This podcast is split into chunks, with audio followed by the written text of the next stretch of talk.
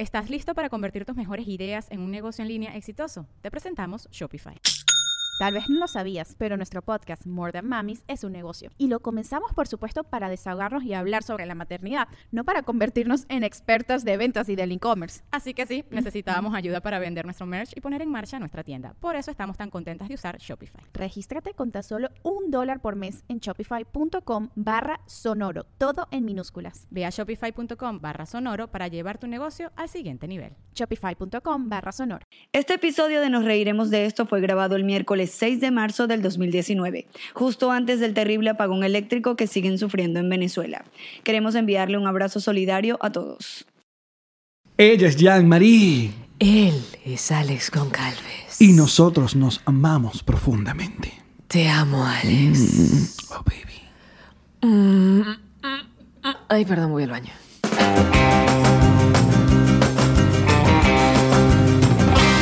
Nos reiremos de esto. Bienvenidos al episodio número 33 de Nos Reiremos de esto, es tu podcast alcohólico de confianza con la participación especial de Pichu, el que me distrae. Eso que están oyendo es primero la cadenita de pichu y los besos. ¿Cómo está? ¿Cómo está? ¿Cómo está la gente? Bueno, eh, solamente quiero advertir que este episodio de hoy martes está siendo grabado el pasado miércoles. Así que si se acabó el mundo o eh, si se por fin eh, cesó la, La usurpación. la usurpación, eh, que si esperamos, por eso no vamos a- Perdonen que no lo celebremos porque, no estamos enterados. Exacto. Este estamos, video, estamos en el pasado ahorita. este es el pasado. Yo- Porque, bueno, eh, Yamari tiene que hacer un, un viaje eh, familiar. Tengo una emergencia familiar. Hacia las calurosas tierras del Canadá. Primero es en mi vida que voy a pasar tanto frío. Yo no sé lo que es una temperatura por debajo de 10 grados centígrados. No, nunca. Ah, pero En mi primero, vida. antes que nada. Salud, papá. Por favor, salud. Eso sí. Aquí seguimos, muchachos. salud con la derecha. No sé lo que es vivir el frío, no tengo ropa para el frío, este, pero quiero aprovechar para pedirles a las personas que tienen eh, creencias, oran, hacen cadenas de oración, este tipo de cosas, que manden mucha buena energía. Para que no se le congele la valleye. La Valleya, La. Seguimos grabando directamente desde Jemery Studios Apartment en Ventura, Florida, bajo la producción de Majira Mata. La, arroba la chica piso morada que invitamos que pasen por su perfil. Chica, hace unos stories tan bonitos. Es una gente dedicada con profesional. sus stories. Sí. Una gente Yo que pongo a pone- Dayanari. Hola, mi gente, gentes. ¿Qué dice mi listo. gente, gente? Y bórralo. Maggie pone No, filtros, marcos, tal. colores. No, no, no. Porque Maggie hace, ¿cómo decir la palabra? Tú haces horas o haces tours personales para Disney. Tienes como de- da- datos que la, mucha gente no conoce. Como por ejemplo, cómo ahorrarse, eh, qué sé yo, el, el parking. optimizar el tiempo. Optimizar el parque. tiempo, como hacemos en este podcast.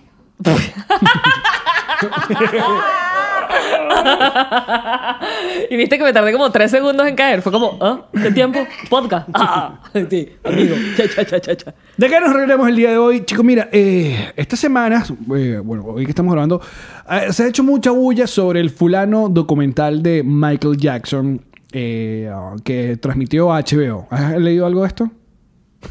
¿Por qué me cambias la seña así? Pensé que íbamos a hablar de No, otro pero po- documental. po- poco, poco, poco, Vamos poco a pegar las ideas. Claro. ¿Cuál es este documental, amigo Alex? Un documental que se hizo muy famoso porque se estrenó en. ah, No sé si es Sundance o uno de estos festivales. Yo no Donde, donde dos de estos ex niños, porque ya crecieron.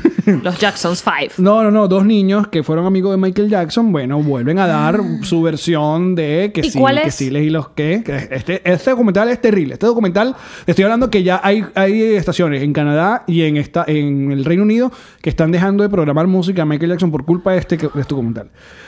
Pero... Ya va, ya va, ya va. ¿Qué dicen los niños? ¿Que sí hubo penetration? Bueno, que, que sí abusaron, claro.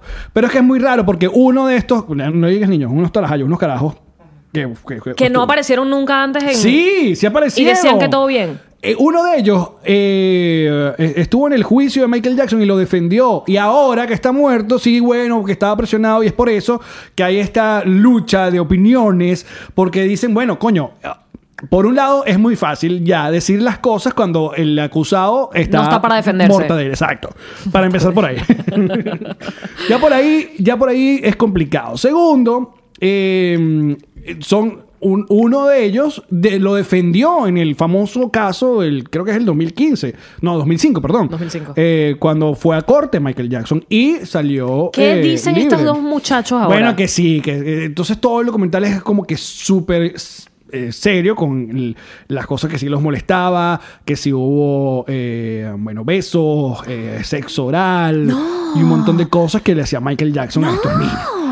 Pero claro, esto abierto el debate. Michael Jackson era un Peter Pan, Michael Jackson era sexual, Michael Jackson eso le daba asco. Por ahí escuché, ¿No? que, eh, escuché que Michael Jackson es que estaba castrado. Como el- eso es como la historia Como de. Faringel, de ¿cómo es? Farinelli, el, el castrato, para que cantara. Sí. Uno no sabe con Michael Jackson. Entonces, bueno, hemos, hemos visto entrevistas de los hermanos de Michael. Hemos visto a Corey Feldman, que era uno de estos niños amigos de él. que- ¿Tú- por que qué me deprimes así, Defendiéndolo. Alex? Macaulay Culkin también diciendo ¿Lo que defiende? no. Claro. Hay gente que defiende a Michael Jackson. Y nosotros creo que estamos en la posición de, dude, este pana lo, ya fue una vez, lo investigó, no sé si el FBI llegó, que cuando registraron el, el Neverland, que le tomaron fotos del pene a Michael Jackson. Imagínate que esa gente que le tuvo que tomar fotos al pene de Michael Jackson. ¿Era blanco o era negro? Ah, fíjate. No lo sabremos nunca. Entonces se sale, si, Porque supuestamente era vitiligo. Claro, la justicia. No, ¿sabes te- hicimos un comentario del vitiligo y alguien nos comentó que sí, que tenía su papá, que el, eh, las personas del vitiligo era tan fuerte que llegó a completamente ponerse blanco. Completamente. completamente. Sí, sí. Y de hecho, creo que también en. en, en- ah, Pero tú, tú quieres, tú- este podcast tú vas a- no vas a parar de sorprenderme, ¿no? no, pero estoy, estoy, estoy- estoy dando eh, coti- eh, vaina. Porque ¿cuáles son cotilleo, las probabilidades de que, cotilleo. de que Michael Jackson haya tenido el vitiligo que te pone blanco entero? Bueno, marica. Aparte yo... Bueno, marica. No sé. bueno, marica, no sé.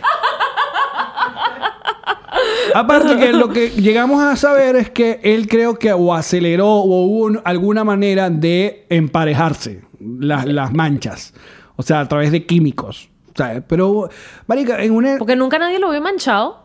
Mm, O sea, no, sí con- hay, sí hay, sí hay. Métete- ¿Sí? Te metes en Google y ves, ves fotos del, del... Lo que pasa es que él supo como cubrirse cuando tenía las manchas. ¿Tú te imaginas lo poderoso que hubiese sido el testimonio de Michael Jackson con vitiligo? Pero él era muy loco y raro. Era en muy loco en y uno raro. de estos documentales, el tipo le pregunta en su cara, ¿tú te operaste? Y Michael Jackson dijo, no, no me he operado, huevón, tienes una nariz...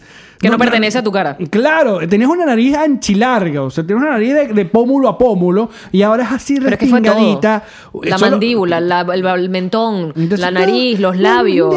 Eso es mentira, la gente es mala, la gente es mala. ¿Cómo una persona que habla así puede...? Bueno, no sé, gente muy enferma. el, se ha abierto el debate, sobre todo es, well, yo, hay que ver el documental, no lo hemos visto. Es- lo Está en Netflix. HBO, no, HBO. Y uh, tranquila que vamos a poner HBO No, ahorita para me estoy- Exacto. que por cierto, el día del estreno de Game of Thrones nosotros estamos haciendo show. Hay gente que se está, que está descubriendo eso eh, recientemente y me escribe. Y yo le digo, no importa, nosotros tampoco lo vamos a estar viendo, lo vemos luego en el hotel. Claro, eh, nos riremos de esto, no lo puedes grabar el show en vivo. En cambio, HBO sí lo puedes tener grabado. lo único que puedes tienen que hacer es no revisar las redes sociales y no se enteran de nada. Exacto. Cero que- spoilers. va- Cuadremos, un- cuadremos una pijamada. Después del show nos vamos a casa que nos invite a ver el episodio de la nueva temporada. Y como después al día siguiente nada más tenemos otra función, dale. ¡Listo! ¿Quién dijo miedo, eh? Dale. Nadie va a estar mamada. No, pero pues, qué, qué- qué miedo volver a, a ver Game of Thrones. ¿Qué miedo? ¿Por qué? Porque son ocho episodios nada más. Y se acaba para siempre. Para siempre. Te voy a... Estás hablándome y solo quiero contestarte con... Lo nuestro será para, Para siempre. siempre. Solo quiero contestarte con el rostro de Daenerys. Háblame. Dracaris. Estoy haciendo más, más caras que ella. Estoy, estoy moviendo las cejas, de hecho. Estoy haciendo más que lo que hace ella. Si estás más Cersei que... Ella murió. Estás más Cersei que la otra. Ah, pensé que decías que era sexy, pero margariteño. No, Cersei. Estás con Cersei, Wow. mar- mardita. Mira, gracias. Mi mente va muy rápido. Eres como la pareja de Cusco Show. Saludos a Cusco. Saludos a Cusco, que nos vemos ahorita en Chile. Así es. Mira. Ah, eh, bueno, entonces nada, te quería decir eso, que eso es lo que está pasando. Te quería informar sobre eso que está pasando. con destruiste un poco la Jackson. vida. Hay gente que está dejando poner música a Michael Jackson por culpa de este documental que se llama Living Neverland. Lo que hablábamos el otro día. Entonces, todo lo que hicieron se. Ah. Hay que ver. Pero, claro, la gente pregunta, coño, ¿por qué esperar tanto tiempo? Porque si tú lo defendiste, ¿por qué ahora vuelves a, a soltar la lengua? Y ¿Qué le pasaba en la cabeza a los papás de una gente por de dejar a sus hijos ir a dormir en el- la casa de la estrella pop del momento? Creo que había que preguntarse más en serio los papás. Claro. Marica. Yo para ir a, a dormir a casa de mis primos, era una, tenía que jalar bola. Y era casa de mis primos en el edificio Sí. de al lado. Este es un tipo que habla así, tiene un zoológico privado, un trencito que lo lleva y hasta el un cuarto. chimpancé. Sí, Bubbles. Piénsatelo, bebé. Los papás a veces no saben lo que hacen. Bueno, pero seguimos queriendo a Michael. Hasta ahora, déjame que vea el documental. déjame ver el documental y sacar mi propia opinión. El asunto de los documentales cuando pasan de esta manera es que eh, cuando no presentan la otro, el otro lado, pierde... No, no te dan la posibilidad de tomar tu propia decisión. Ahí está. Uno quiere saber, ok, dame, dame el otro lado, así lo documentales- ridiculice, así lo, lo vaina, pero quiero escucharlo. Quiero que ellos mismos, o sea, que yo tome la, mi decisión. Hablando de documentales, vi en estos días uno que se llama Staircase, el caso de la escalera. Ok. Que me lo, porque claro, yo soy una tipa que ve mucho asesinato y vaina y ¡Hoy nos de esto! Y entonces, por supuesto, que hace Netflix me recomienda toda esa mierda. Entonces estaba viendo y me, me- todo el tiempo me ponía staircase, staircase, staircase. Y yo que, ¡ay, ya! ¡Pa' ver! y me pongo a verlo y Tienes voy a. demasiado tiempo libre, marica.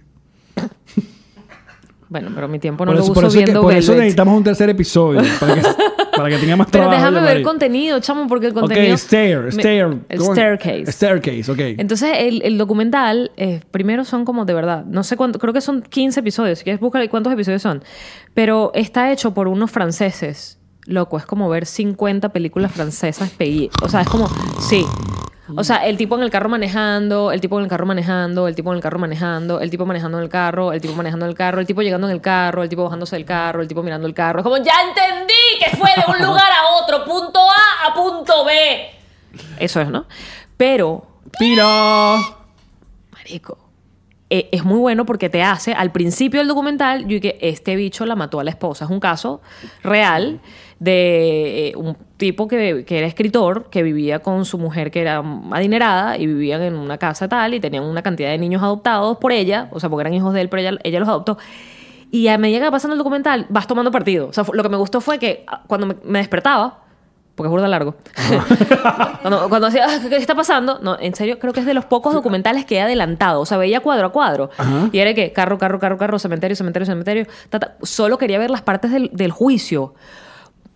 Porque cambias de opinión constantemente. No, cambié de opinión dos veces y luego me quedé con mi opinión, que es que era- era inocente, me quedé con mi opinión hasta casi el último capítulo y después dije, Eso me pasó a mí en Civil War de Avengers, de Capitán América. Que un rato era Team Iron Man y el otro lado era Team Capitán América. ok. Yo en mitad de película y que Iron Man tiene razón. No, ten- tienen que firmar el documento y después en mitad de la película, coño, Capitán América tiene razón, que le caiga coñazo porque no se pueden entregar así. Claro, esto es un caso de la vida real y es un tipo que... Ey, los Avengers también son un caso. Perdón, bebé, claro que sí. Salud, papito. Ven, ven, mi chiquitito. Y no me Salud. digas nada de Justice no, League. señor, mi amor. Por favor. Claro. ajá. ¿A todas estas la recomiendas o no la recomiendas? O sea, porque el asunto Sí, es que es muy largo. Sí lo recomiendo. O sea, es lento nivel Roma. Las películas francesas, men. Bueno, Roma, mucha gente dijo que, que era ese estilo. Uno que vi hace años. Escuchen, es recomendable, pero, y lo digo en serio, Piró. si quieren, va- vayan a ver cómo, cómo aguantan el ritmo, porque de verdad, de verdad me No quedo es para todo el mundo. No, adelanten. O sea, vayan, cuando vean en el... En- forward. cuando abajo, ¿sabes qué ves? Forward. ves los cuadritos abajo de las escenas. Ajá. Cuando sea escena en el juzgado, Cuando hablen, paren la vaina. No, no, hablan, hablan todo el tiempo y conversan y reuniones familiares y tal. Ya no te puedo ayudar más Hablan por teléfono. Cuando estén en el juzgado, métanle. Y después se descubre que el carajo que lo mete, porque sí, hasta lo meten preso y todo, el tipo era del FBI y era un corrupto y armaba casos imaginarios y, y, ¿cómo se dice? Hacía eh, las pruebas, las, las contaminaba. O sea, entonces mi opinión al final, si es inocente o no es inocente, no importa, porque todo, todo el juicio estuvo, estuvo dañado. Mm, ¿cómo, ¿Cómo se llama la otra de Netflix? Que también es un. Así? Simpson. No, la de How to Make Your Mother. how, how- how to, make a murder. A murder, sí. Ajá. Exactamente. Ah, está. Exactamente. Pollito. Puñito. Que vayan a verla también. Ay, esa no es tan lenta. Qué bello, qué bello. Y esa te deja así chingada porque tú dices increíble. Chingada. No sé si usé bien la palabra chingada. ¿Lo Sí, bien? bueno, Es que no sé. Con los, pues bueno, bien chingona. no sé. Pero es, esa te deja pensando que un sistema de justicia que tú crees que es ver- verdaderamente bien imparcial, además el tema del jurado, o sea, hay, hay otras personas que va- van a decidir tu vida. Ay, chamo, puedes agarrar. Es muy rudo. Cana Divinix. Mira, eh, antes de comenzar a grabar este episodio, ya Mari me dijo, porque ya que este episodio es genérico, no, no tenemos actualidad, eh, querías eh, hablar sobre eh, el feminismo. Porque hay una gente que, sí, hablan del feminismo y no sé qué tal. Entonces, a continuación. Para hablar del feminismo me he puesto mi tremendo pene plástico. Eso fue. No. Ay, ya María, la cagaste. Porque además quería hablar del documental que ganó el, el Oscar. Ajá, el de period. Period, algo. 25 minutos. Ah. Yo pensé que era más largo. Increíble. que trata Básicamente, sobre... la menstruación. No, y normalizarla. Trata de la menstruación, trata de el tabú que hay con la menstruación, lo cochinas que nos ven con la menstruación, cómo hay sociedades en el mundo que todavía eh, una mujer con la regla tiene que ser apartada, no puede entrar a los templos a rezar, no puede estar con la familia, no puede decirle a nadie. O cuando anda Increíble. alterada, l- nosotros cometemos ese clásico y lindo error de preguntarles, ¿qué te pasa, chica? ¿Qué es la regla? ¿Tienes la regla? Muy mal. ¡Oh! Pero sobre todo si tienes la regla. si no tienes la regla, te ríes y que no, pa' jugo. Pero si tienes la regla, te rechas más. Yo creo que... Porque tienes la regla. Claro. Eh, Es muy arrecho. O sea, se arrechan más porque tienen la regla. Mira, los cambios hormonales que las mujeres atravesamos con la menstruación no son juego ni es pendejada. O sea, es, es de verdad. Lo sé. Me consta. Me Vivo consta. una. Ahora tengo dos. Tres. Tengo tres mujeres en mi vida. Es así. Una y nos pa- amas. Ujú. Y me acuesto con las tres. ¿Escuchaste, Tyron? ¿Escuchaste a Ilan? ¿Escuchaste, Karen? No. Karen y que ¡ah! La que más se arrecha es Karen. Minchiri. Tyron y Ilan tomándose un whisky. ah, Dale, marico, ¿qué importa? Ah. Club de Swingers, nos reiremos de esto. Porque lo que Eh, quería era llegar ah, al tema ¿visto lo- de... Me hizo, me hizo reflexionar mucho, me, me conmovió, me conmovió muchísimo el tema de- del documental porque estamos hablando específicamente, lo hacen en la India y eh, el documental empieza tipo preguntándole a unos chamos, ustedes saben lo que es la menstruación, y los chamos se ríen, se tapan la cara, o sea, es un tabú. Y me acuerdo cuando yo estaba en el colegio, en el bachillerato, que había, no sé cada cuánto tiempo, hacían como charlas de educación sexual y nos metían en el salón de grande de usos múltiples y nos daban charlas de la menstruación. Y yo recuerdo dos cosas y yo decía, yo siempre he sido así desde chiquita. Uno recuerdo que decía, pero qué tanto, qué coño tienen que... Porque claro, para mí, que mi- en mi casa sí me hablaron del tema, que me eran muy abiertos, con, con mi, mi mamá y mi papá eran muy abiertos sobre el tema y me explicaron todo lo que yo tenía que saber al respecto, al punto que fingía que la tenía cuando todavía no me iba ni a venir. que eso, eso es algo muy normal, pero sigue. Eh, pero ahí te abrían una toalla, y te, una toalla sanitaria y te la mostraban. Y claro, por supuesto era pagado por, no sé, la, la toalla sanitaria del momento. Claro. Eh, y otra cosa que recuerdo que me llamaba la atención negativamente de esas charlas era que los varones no entraban. Y yo decía, pero ¿por qué no entran los varones también? Deberían enseñarnos Claro, lo que además- pasa y ustedes. entonces cuando salíamos nos daban de souvenir, de regalito, una bolsita de toallas sanitarias. Y era la joda, ¡Ah! ¿qué te regalaron? ¡Ah! Y el chalequeo en el recreo. Y era como, Porque hashtag inmadurez. niños, es normal, pero ¿por qué no metieron a los chamos también en el salón y les explicaron que a nosotras, las niñas, en esas edades nos van a venir, ¿sabes? Pero más que todo, no solamente que nos enseñen la parte, la parte, oh, ¿cómo, es la palabra? Física. Física y anatómica. Sino que nos expliquen, nos, nos cuenten el peo psicológico, emocional. Sería bueno que a los adolescentes, varones, nos cuenten y nos digan, dude, las mujeres pasan por este periodo cada mes. Esto les altera ciertos, ciertos aspectos de su vida y es por eso que uno tiene que ser, coño, eh, jugar con el sentido común. Gracias, fui- mi nombre es Alex Goncalves, represento a eh, la ciudad de Maracay. Así que no me voy a rechazar porque no te da la regla. Te ¿Por qué te vas a rechar? Está- es que no- No, yo pienso porque que... nadie te enseña, porque entonces lo que te enseña el machismo la- o la cultura machista de, de Latinoamérica es déjala quieta, la jeva tiene la regla, no le puedes hablar porque tiene la regla, se pone histérica porque tiene la regla. eh, entonces tú te quedas con esa vaina en la cabeza de que eres una histérica porque tienes la regla. Sí, la regla es un factor de este- histeria. Claro, entonces como Es el no- elemento histérico. Como yo no la tengo, no la voy a entender, no es mi peo. Que tú tengas, pero cásate y velas. que sí es tu peo. Creo que, creo que... El, único, lo único que le preocupa a un varón de la regla es si tira con la regla o no tira con la regla. Ah, Tú no porque te desmayas. Eso ya lo establecimos. Alex le da un yeyis. Y porque soy un niñito muy limpio. Tiene que ver con la limpieza, pues estar en la ducha. Por favor. Por favor. Bueno, un par de veces nada más. Y fue una... Y con la luz apagada. Para no ver nada. Pero generalmente no. Se me hace incómodo.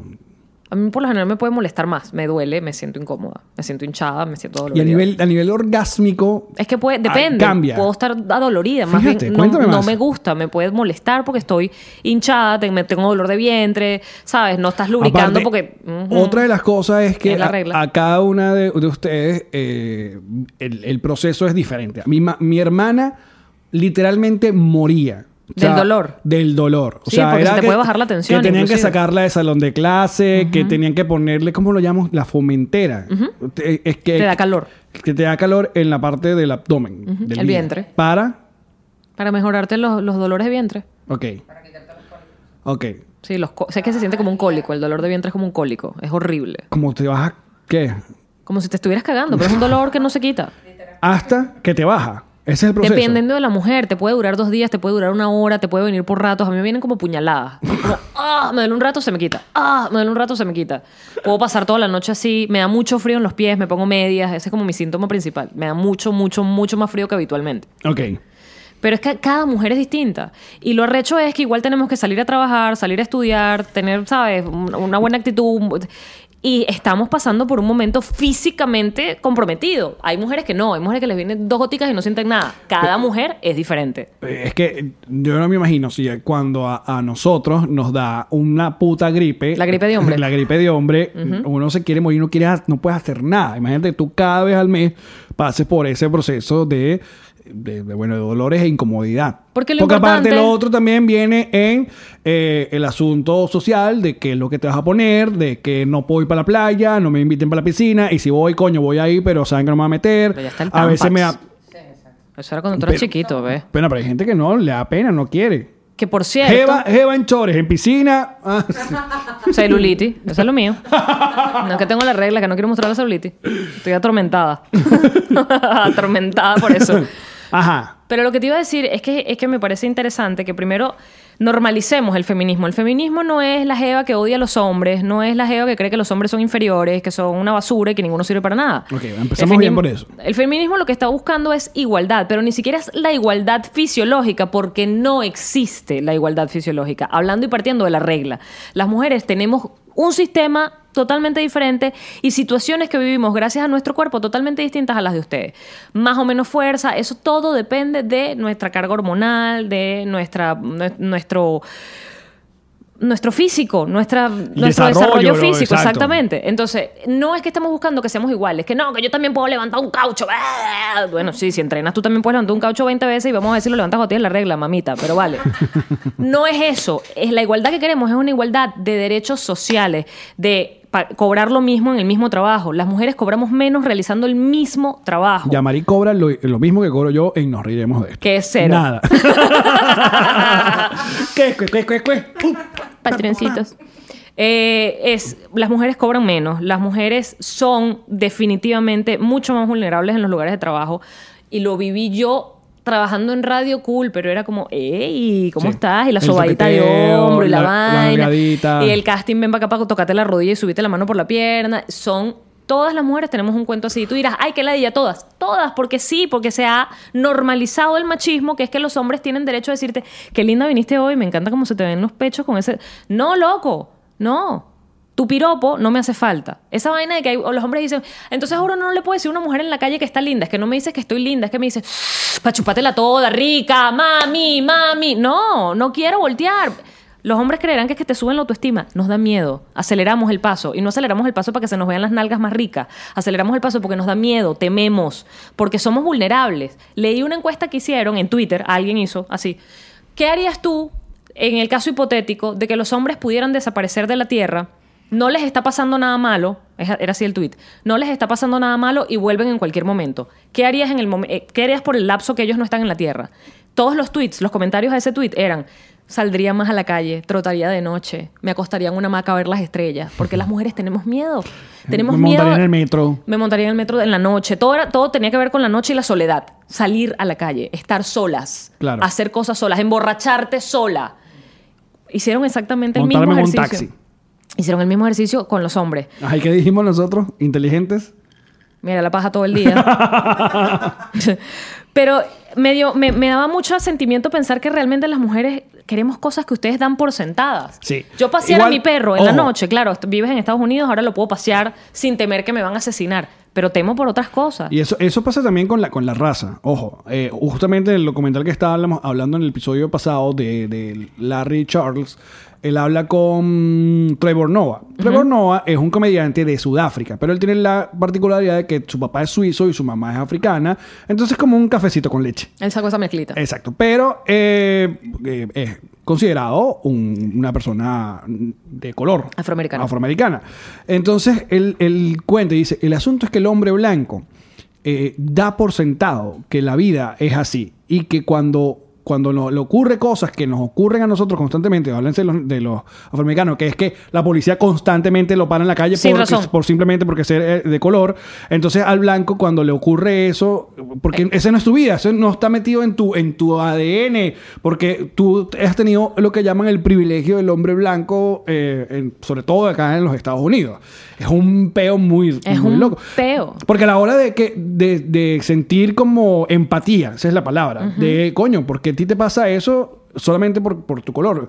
Entonces tiene que, eh, tiene que ser un ejemplo muy cercano a ti o te tiene que pasar a no ti lo para ven. que tú caigas. Sí, no lo ven. Es como, ay, la bulla que hacen con el racismo, la bulla. No es una bulla, es una realidad. Exacto. Es una realidad. Entonces también pasa con el asunto de las mujeres. Que los hombres, como, como estamos ensimismados, en lo uno que dice, ay, pero por favor, ¿qué Alex, tanto? ¿tú sabes de, qué de es? hecho, si dejamos, si dejamos este episodio acá, si hubiéramos dejado este episodio acá, yo estoy seguro, estoy seguro que ya mínimo cinco huevones ya hubieran comentado en YouTube de, ay, ya Mari se puso intensa. La feminazi. Sí, Estoy seguro, estoy seguro. Y sí, Siempre me pongo intensa. es normal. Llama intensa es llama whisky. Salud. Así es. Y, y si usted ve este podcast, mm, por ejemplo, si usted consume este podcast con mucho cariño, que lo hacemos con mucho cariño para todos ustedes, lo consume en Spotify o en YouTube, donde lo quiera consumir, y usted, según lo que escuchó, va y quiera comentar, aportar algo que conversa, pues bienvenido. Pero si usted va a comentar, yo veo el podcast porque me gusta más este, pero no el otro, huevón. Entonces, a ti no te gusta el podcast, porque el podcast somos los dos. Lo que siempre digo, ábrete tu propia red social, ábrete, no me, no me toques, respétame, soy una mujer del podcast. Ábrate tu propio canal de YouTube y crea tu canal para comentar, que lo hacen, hay muchos que lo hacen para Hay hablar gente- paja de nosotros. hay gente que hace Se podcast dedican, con- nos dedican minutos de su tiempo a hablar paja, a tirar puntica, venenito, indirecta. Go ahead y hazlo, estás en tu derecho, pero no vengas a mi casa, huevón. Entonces lo que te estaba diciendo de ser mujer es... Odio, odio. Sí. Es, Alex, que crecer, y que estuvo el caso este muy famoso reciente de la manada en España, de estos cinco carajos que violaron a una mujer porque estaba drogada. ¡Ay, se drogó! Ah, No puedo drogarme. Entonces, y tuve discusiones horribles en mi Instagram con gente que me decía, me vas a venir tú a decir a mí que ahora yo no me puedo coger una tipa que esté borracha. La respuesta es no. La respuesta es no. Si una mujer no está en su, en su capacidad absoluta, ¿qué clase de hombre eres tú que te la quieres coger en ese, en ese estado? Yo, yo sé, profesora. Dígame. ¿Qué tipo de hombre es? ¿Qué tipo de hombre es? Un poco hombre. Alex, te voy a poner 19. No te voy a poner 20 Ponme porque no 20, dijiste maldita. un mamá, Loco, eh, busca una mujer que esté en su absoluta capacidad No, de además es disfrutar. claro, porque disfrutar, es porque si, está, si está dormida, si está drogada, si está medio oída, más para allá para Que, acá, oye, déjala que disfrute de tu buen sexo que le vas a dar, que que- ella esté de acuerdo con cada una de las cosas que ambos se van a hacer mutuamente. Pero este- eh, esa gente es tan eh, eh, pipi corto, tan mala cama, tan Inseguro, inseguro, violador. que tiene que eh, recurrir a, esos trucos de mala muerte para lograr satisfacer. Dude, o sea, eh, no. Mira, y esto nos lleva a un caso terrible que se filtró hace poco en las redes sociales sobre un famoso grupo en Telegram que se llamaba Nido. ¿Llegaste a escuchar eso? Nido era un grupo en Telegram donde estos tarados, creo que eran entre Argentina y Chile, no sé. Nido. nido.org, donde en un grupo de, de- de chat se eh, pasaban fotos de jevas que drogaban y abusaban. Y era una vaina, o sea, niveles, niveles poquito de, humanidad. Niveles, o sea, heavy. Menos mal que ya fue denunciado y fue atacado y, y- y fue cerrado el grupo. A- a- lo último que, que leí fue que como que consiguieron o dieron con los datos del creador. Pasa adelante, eh, Ilan, con cuidado sin caerte. Ilan pasando. Pasa escondido. Vaya, está buscando ya para el, el- Sí, el segmento sus cinco ya. minutos de fama. Ok, nadie te vio, mi amor. Alguien llegó a dar con el número del creador o los datos del creador del- del- de este infame grupo y el tipo se suicidó. Eh, ¿Yo sí, cómo sí, no me sí. enteré de este cuento? Sí. Eh, bueno, Uno estos son los menos. datos que tengo yo. Si, no, si estoy equivocado, una vez más con cariño, pueden ponerlo en los comentarios. Pero la vaina era, era horrible. O sea, yo más o menos pasé por encima algunos eh, screenshots que le hicieron y llegaba a niveles, o sea, vomitivos. De- Mira. De, lo, de lo que puede lograr un, un carajo. Porque yo nun- nunca vas a ver un grupo eh, o sea, al revés. Nunca vas a ver un grupo de mujeres ah, drogando tipos, abusándolo, tomándole fotos y compartiendo. Metiéndole vaina por el culo. No va a pasar. No va a pasar. No va a pasar. Pero además te digo, te digo otra cosa. Las mujeres, incluso las feministas, podemos ponernos escote, faldita corta, tacones, afeitarnos o no afeitarnos. El cuento es la libertad que deberíamos tener cada mujer de hacer lo que nos dé nuestra reverenda gana. Si quieres afeitarte, te afeitas. Si quieres tener las axilas peludas, las tienes peludas. Igual que los hombres. los hombres se afeitan si quieren y se dejan los pelos si quieren. Y no pasa nada. Ahora- no pasa nada. Entonces no me vengas ahora que asco, cochina, puerca. Está bien que a ti no te guste. Lo que digo siempre, si no te gusta, no te cases con ella. Cásate con una que sí se afeite, pero no vengas a joderle la paja a ella porque ella se siente bien así, gorda, flaca, afeitada, sin afeitar, con pepa, sin pepa, con bigote, sin bigote, pelo corto, pelo largo. No te metas en la apariencia física de una mujer si no te lo pregunta. Porque eso no es su peo, señor. No es tu peo. No. No es tu peo. Mira, eh, te ves más bonita maquillada. Y, en- y te lo pregunté, te pregunté, ¿me veo más bonita maquillada o sin maquillaje? Déjame salir sin maquillaje a la calle. ¿Cuál es el peo? Calma, Llama whisky. ¿Tienes regla? No, por eso me río. Si no, te meto un coñazo. Te reviento el otro diente, huevón. Porque hay confianza. Ya se los he dicho antes. No, ya va, te voy a decir. Ajá. Como toda, como toda cosa, uno nunca puede tener una cosa bonita. No, no tenemos. Los humanos no podemos tener algo bonito. Siempre. Tenemos un montón de vainas bonitas. Alex. No, ¿De qué hablas? Porque siempre aparece como el lado radical. Y ahí es donde aparece el, el fulano término de las feminazis.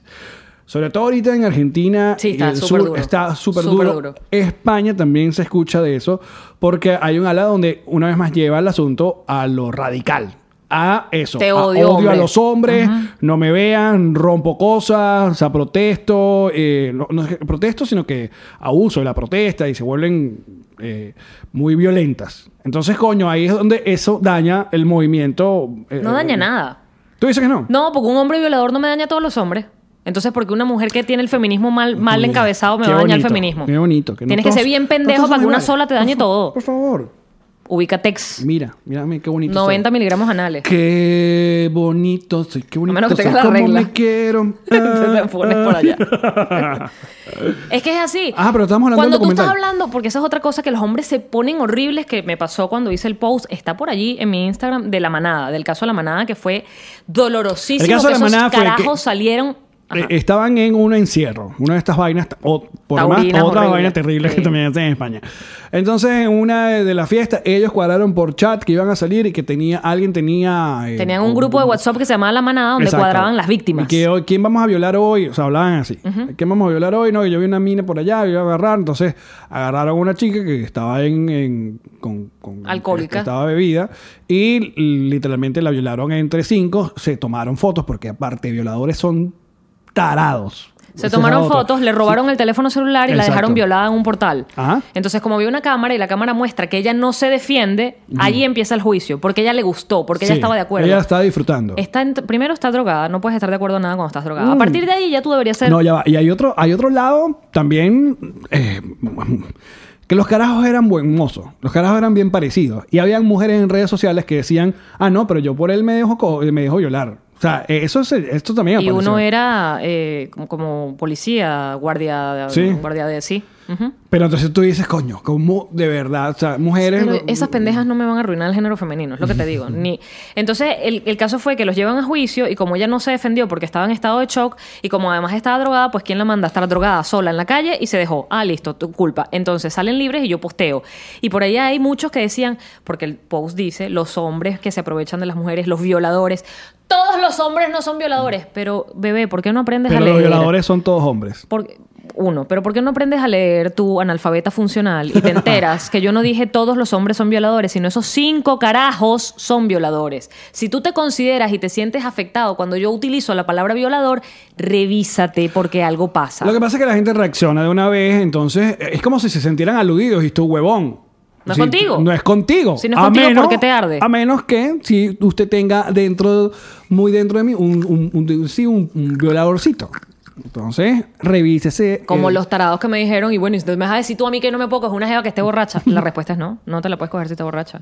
A menos que sea tu mujer y ustedes tienen en plan de mamito, cuando yo me borracho, dale que yo me quedo dormida, no pasa nada. Muy tu peo, muy tu pareja. Claro. ¿Entiendes? Pero no puedes hacer eso. No puedes creer que para tu ligar, para tu salir, tienes que emborrachar o drogar a la mujer. Eso no está bien. Entonces, por eso Michael Jackson lo que hacía. Yo lo que pienso es que, de verdad, ustedes dan por sentados muchas cosas y no te imaginas cuántas. Te repito, pasear a mi perro. Yo a veces quiero pasearlo a la una de la mañana. No sabes, lo he hecho. El pánico, el pánico que me da. Y no es que me roben. Y tú dices, qué chimbo que yo tengo que tener en, en la, en la parte de atrás de mi cabeza el pensamiento constante como mujer, porque creces con eso. Creces con eso de, Marico, yo estoy expuesta. Y entonces, si te vistes de cierta manera, es tú te lo buscaste, estabas vestida así. Claro, es como llevándolo a, a nuestro. Para que un hombre lo pueda entender lo que ustedes eh, viven, es. En nuestro caso, en Venezuela, que usted no podía sacar un celular porque tú ya asumías que te iban a robar el celular o no podías revisar el celular en el carro, por ejemplo. Ahora imagínate que tu celular es tu vagina o tu ano en el caso de los hombres. Exacto. Entonces, No eh, puedes sacar tu ano a la calle porque Que- te lo cogen. Que en el caso de Venezuela es un asunto que no es normal. No es normal cargar el iPhone en las bolas todo el tiempo. No es normal.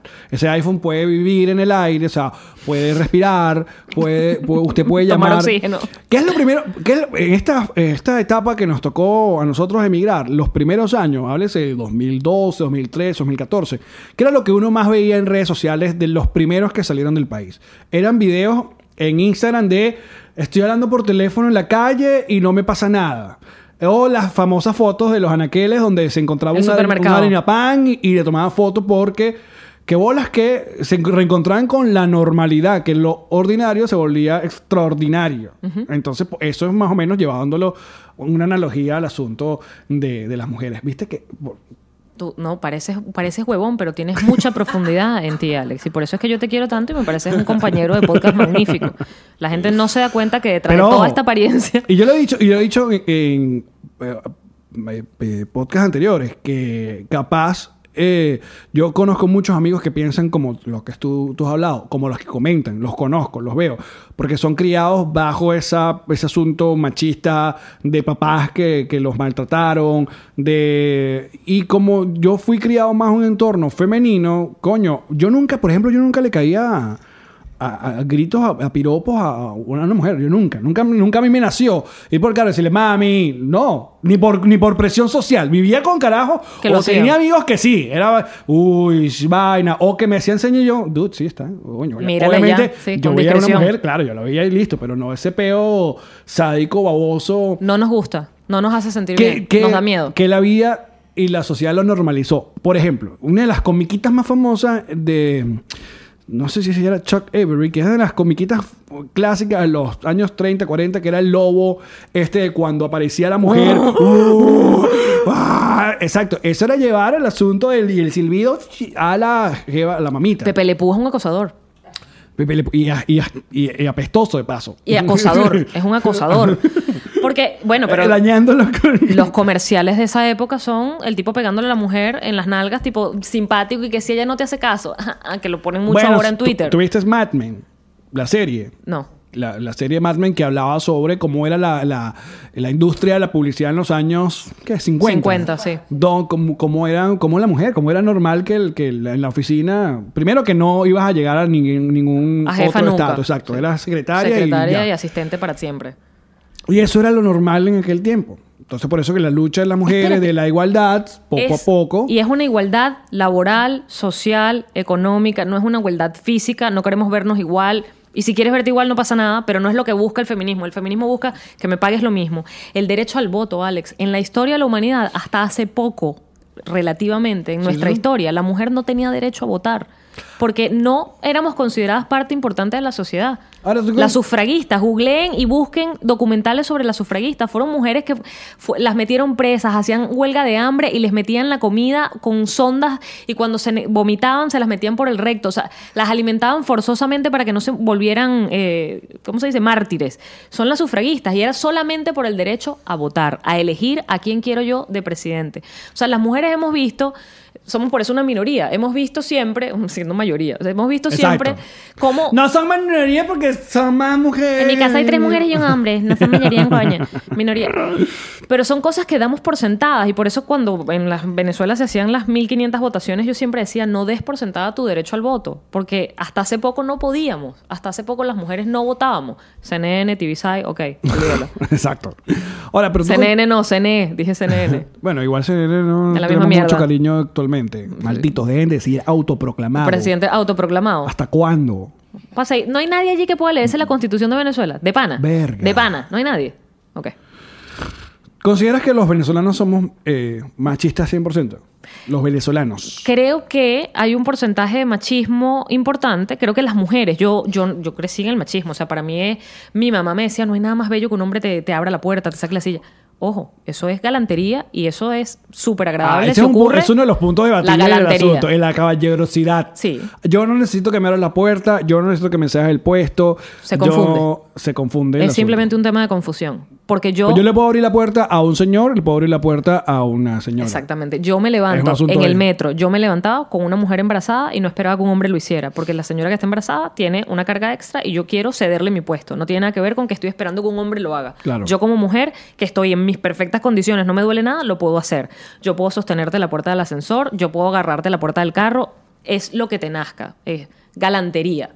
Y eso no tiene un coño que ver con machismo o feminismo. Ah, pero la- Se el- confunde y es, no me abras la puerta, yo Con los, puedo sola". venezolanos, con los venezolanos sí. Tenemos una, una cultura Pero no- machista, pero, pero, no creo que sea tan marcada como México, como España, incluso. España. En Venezuela siempre se habla de la mujer venezolana hecha pa'lante. Porque creo que la mujer venezolana, dentro del machismo que existe, porque sí lo existe, es una mujer también como, como que siempre ha tenido mucho peso y mucha fuerza. Hemos tenido mujeres duras. Sofía Inver, por ejemplo. Muchísimas mujeres que han tenido un roles protagónicos eh, en Venezuela. Por ejemplo, ahí está el, el famoso caso de, de Cilia, que tiene opiniones importantísimas. Muda de mierda. Pero bueno, fue presidenta de la asamblea cuando hablaba. Imagínate, ya te- ya- alguna vez habló. Era como la sirenita, No, ya perdió la voz. Que, ni- que ni hable ya. No, listo. no, ya que se mueran. este, entonces, realmente hay un tema de confusión. Es solamente un Valentina tema de Quintero, una de mis mujeres favoritas. Fantástica. Y su hija, Arianuchis. Sí. Son fantásticas las Un dos. quesillo para Valentina Quintero. Arianuchis, que se ha tomado una... Acá está tu quesillo. Toma. Se ha tomado una... una... Una torta. Arianucci se ha tomado la- a la tarea de hablar acerca de la copa menstrual y yo veía este documental de la India donde una de las cosas para empoderar a estas mujeres es darles la oportunidad de crear sus propias toallas sanitarias porque la toalla sanitaria no existe.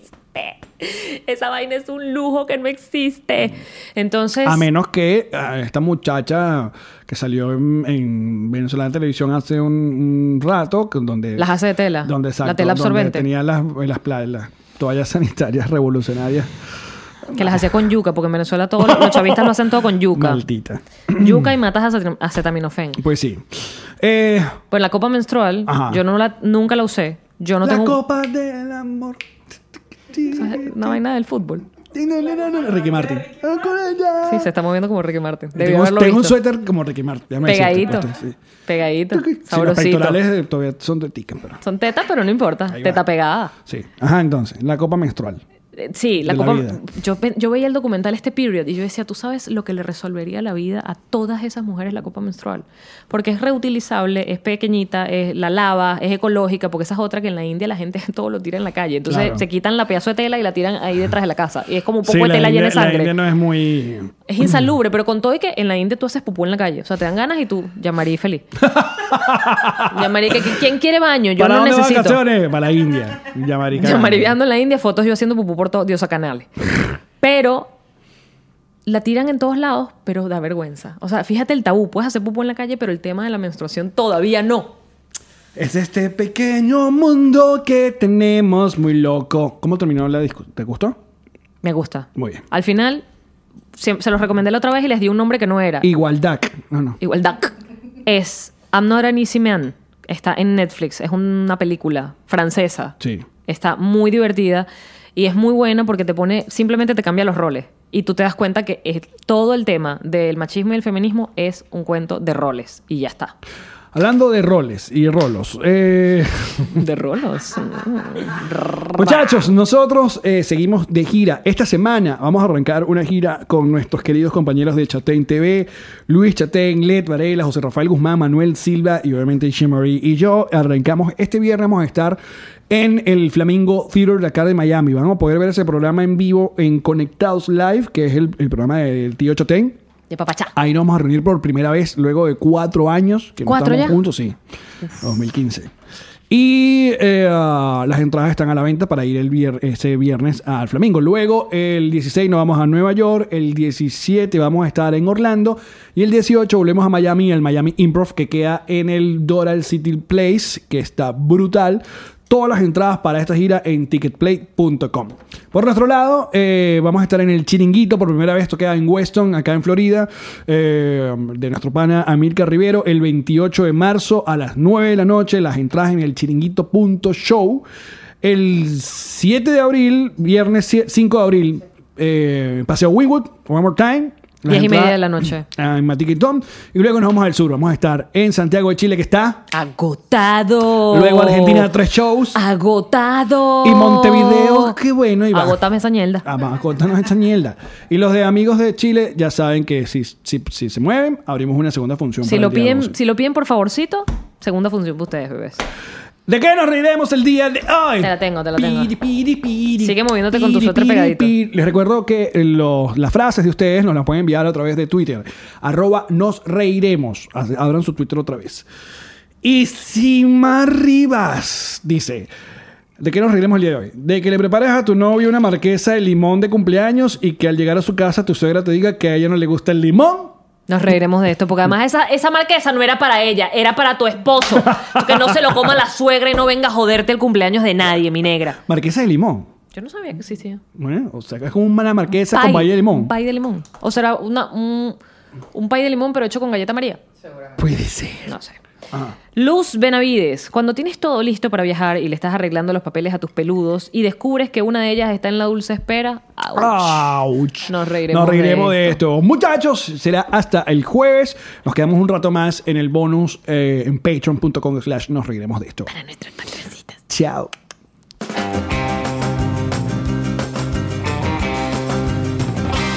Nos reiremos de esto. What's up, friends, and welcome to IE and Friends, the podcast where we give relationship advice, talk Latino pop culture, and keep you entertained with laughs. Join us for a heart to heart chat about love and life. IE and Friends, the podcast that's like chilling with your best amigos. IE and Friends is available wherever you listen to podcasts. ¿Estás listo para convertir tus mejores ideas en un negocio en línea exitoso? Te presentamos Shopify. Tal vez no lo sabías, pero nuestro podcast More Than Mamis es un negocio y lo empezamos por supuesto para desahogarnos y hablar sobre la maternidad, no para convertirnos en expertas de ventas y del e-commerce. Así que sí, necesitábamos ayuda para vender nuestro merch y poner en marcha nuestra tienda. ¿Y cómo suena con Shopify? Llegó otra venta. Shopify es la plataforma de comercio que está revolucionando millones de negocios en todo el mundo. Ya seas un emprendedor desde tu casa o desde donde sea, Shopify es la única herramienta que necesitas para iniciar, administrar y hacer crecer tu negocio sin dificultades. Con Shopify puedo gestionar pedidos, envíos y pagos desde cualquier lugar, brindándote toda la información y estadísticas de tus ventas al detalle. Regístrate para un periodo de prueba con tan solo un dólar al mes en shopify.com barra sonoro, todo en minúsculas. Ve a shopify.com barra sonoro para llevar tu negocio al siguiente nivel. Shopify.com barra sonoro. Grand Canyon University, an affordable private Christian university, is one of the largest and fastest growing universities in the country, offering more than 270 programs online. In addition to federal grants and aid, GCU's online students received nearly $130 million in institutional scholarships in 2022. Find your purpose at Grand Canyon University. Private, Christian, affordable. Visit gcu.edu slash myoffer to see the scholarships you may qualify for.